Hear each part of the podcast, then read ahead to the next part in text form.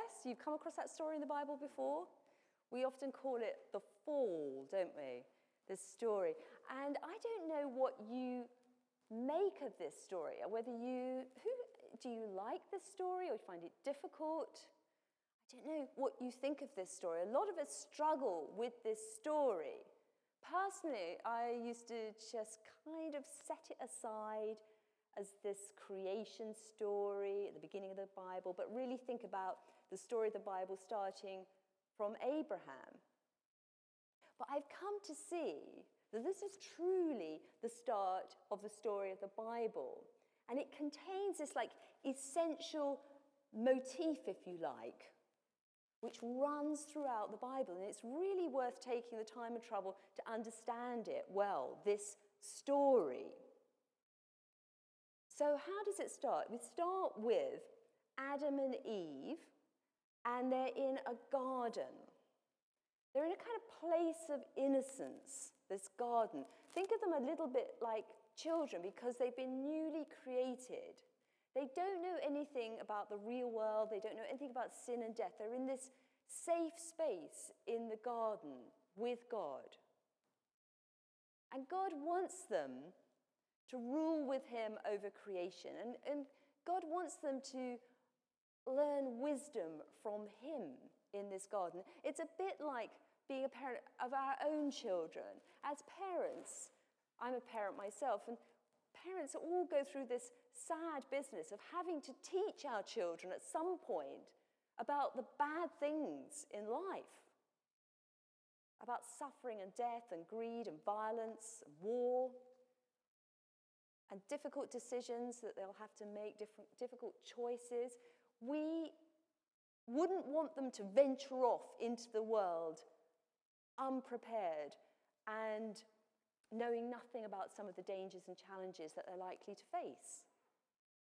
As they grow up, we try to help them to learn and understand about these things. And I feel that this is what's going on in the Garden of Eden, that God wants Adam and Eve to trust him and to learn from him. And this is all symbolized by these trees in the garden, particularly two trees in the garden that we'll talk about. Uh, first of all, we get a good hint about what, what this garden is supposed to represent because uh, God says, uh, it, says it says that, um, no, not in this, it says, yeah, Lord God put man into the garden to dress it and keep it. To dress it and keep it. And those two verbs in Hebrew only crop up in the Bible when it's referring to priests, which is interesting. So Adam and Eve are a bit like priests, and we're supposed to see this garden a bit like the temple. And in the temple, you'll remember at the middle, in the middle of the temple is the Holy of Holies a special place which only the, the high priest can go to. And this is a place of connection, the closest place to God in the Holy of Holies. And in this garden, we have a high place where the rivers run down from this high place. And, and this high place is supposed to be the Holy of Holy, and on it, this is where God puts the tree of life. So the tree of life symbolizes a place, the closest place to God, this place of connection with God.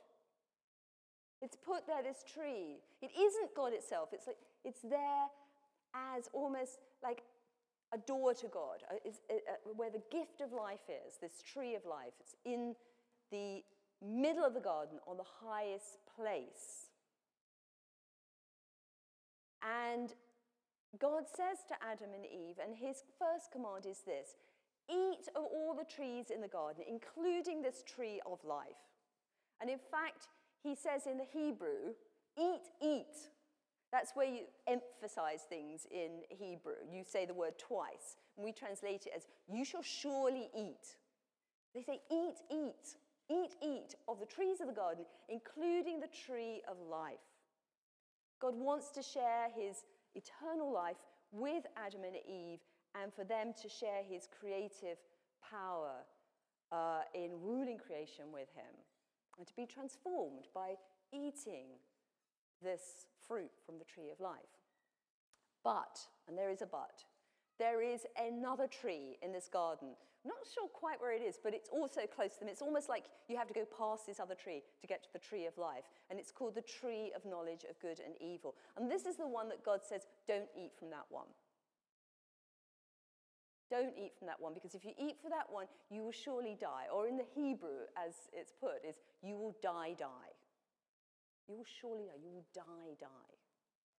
And it's not that God is saying, if you disobey me, you eat from that tree, I'm going to kill you as a punishment.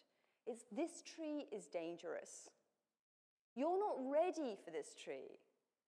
You're children. You're still learning. You're learning your wisdom from me. Don't eat from this tree because this will unleash a whole of sin and death, which you're not ready to deal with. So he says, Don't eat from this tree. Okay. So, what happens next? Well, we enter here the crafty serpent, or the subtle serpent, or the shrewd serpent, as it's uh, translated in different translations. And the serpent says to Adam, or says to Eve, did God say that you can't eat from all the trees? And Eve says, No, no. He said we can eat from all the trees, just not this one. And the serpent says, Yes, he says, but the only reason God doesn't want you to eat from that tree is because he doesn't want you to know about good and evil. He doesn't want you to become wise like he is he kind of twists God's words and says this. Um, and Eve, she's just like the child. We all know that sometimes we say to our children, No, you can't do that. They want to do something, you can't do that. And we're saying it not to spoil their fun, but because it's something that might be dangerous. And they don't understand. They think that we're just being mean. And Eve thinks that, oh, you know, God is just being mean, holding back this tree from her. She looks at the fruit. It looks beautiful. It looks delicious. And she thinks there must be something special about it. Maybe the serpent's right. Maybe it will make me wise. And so she eats it. And then Adam eats it. And then their eyes are opened. And the full force of sin and death is unleashed upon them. And God banishes them from the garden. Why does he banish them from the garden? Maybe he banishes them from the garden to actually, I mean, it says, if you read on, that he puts cherubim to guard the way to the tree of life. He doesn't want them now to eat from the tree of life. If they eat from the tree of life, they will have an eternity of sin and death. So he banishes them from the garden. He still loves them. There's a wonderful verse that says he makes them garments of skin and he sends them out.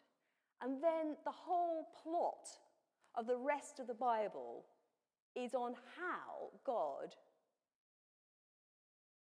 deals with sin and death and gets Adam and Eve and gets humanity back to the garden, back to the tree of life, back into communion with Him.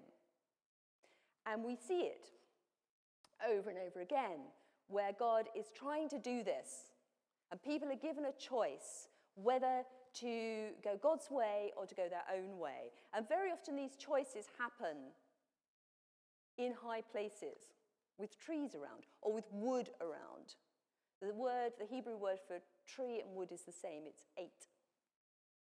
And I'm not going to go on, but you can see it. Uh, maybe we'll come back to this in the sermon series sometime. But you know, in the story of um, Noah, whose wooden boat ends up on the top of Mount Ararat. You see it in the story of Abraham, who goes up the mountain with his son, to sacrifice, willing to sacrifice his son. We see it in Moses in the burning bush, which is on the top of a high place, mountain, Mount Sinai. Constantly, time and time again, people are given this choice whether to choose God or to choose their own path in life. And constantly, if you read through the Bible, people are getting it wrong. They're going their own way over and over again. And it seems completely hopeless until you get to the story of Jesus, until you get to Jesus.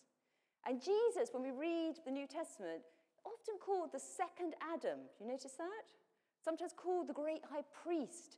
And this is not accidental. This is the biblical authors wanting us to pick up on this story back in Genesis.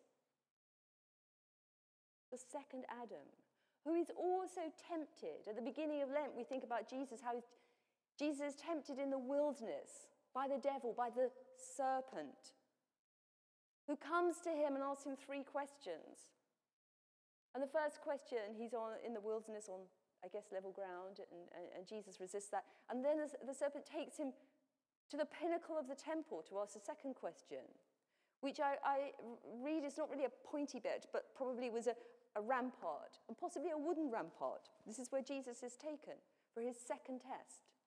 And then the third test, where does the devil, where does the serpent take him? Takes him to the top of a mountain. And Jesus is tested again. But Jesus chooses God. He, he has the choice. The serpent is giving him the choice of perhaps an easier path. But Jesus chooses God's way. And Jesus becomes the tree of life from which his disciples, from which we can eat. And often we get this metaphor in the Gospels of Jesus wanting us to eat from him. This metaphor of him being the tree of life. He talks about, I am the vine, abide in me as I abide in you. He talks about being the bread of life. Of course, he says, Take, eat. This is my body given for you. Jesus wants to, us to eat from him and have life. But of course, uh, many people reject Jesus. And what happens to Jesus? He is taken up a hill to a high place and nailed to a tree. And it is on that cross, on that tree, that Jesus gives his life to rescue us from sin and death. And that is the place, finally, Jesus provides a way back to the garden, to the tree of life, to communion, to relationship with God. And Jesus still offers that to us today to be branches of that tree of life that He is so that we might also be fruitful, so that we might be transformed um, by the tree of light, life. We might have eternal life and might join in that creative power of God. So, why? And, and then, oh, actually, it's interesting because this story, then, this motif of the tree of life, goes through the whole Hebrew Bible, the Old Testament, into the story of Jesus, and then on right to the very end of the Bible. Because Jesus talks about how through him is the coming of the kingdom of God, but it's not fulfilled. And, and in Revelation, the last book of the Bible, we have a vision of this kingdom of God coming in all its fullness. And in the very last chapter of the very last book of the Bible, what do we find again? we find the tree of life in the New Jerusalem by the living waters. It's the tree of life, and its leaves are for the healing of the nation. So it's a motif that goes right through the Bible. It's inspiring when you start to look at it. And as you read more of your Bibles, you begin to see it over and over again. This whole um, uh, metaphor, a picture of what's going on. Uh, so, why is this important? Why, why is this important to us today? Why should it matter? Because we are also given a choice. We have the freedom to respond to God, His offer of eternal life, of life in relationship with Him. We have the opportunity to say yes to that or no. We can go God's way or we can go our own way. At the end of Moses' life, he says, I set before you a choice life or death. Choose life. Jesus says, I have come that you might have life and in all its abundance. So I say to you today choose life, choose Jesus. Come up here at communion today to this high place. It's not very high, it's a little bit higher. but come up to the high place and eat, eat of Jesus. Receive forgiveness, receive eternal life. Be transformed by the power of Jesus, the tree of life. Amen.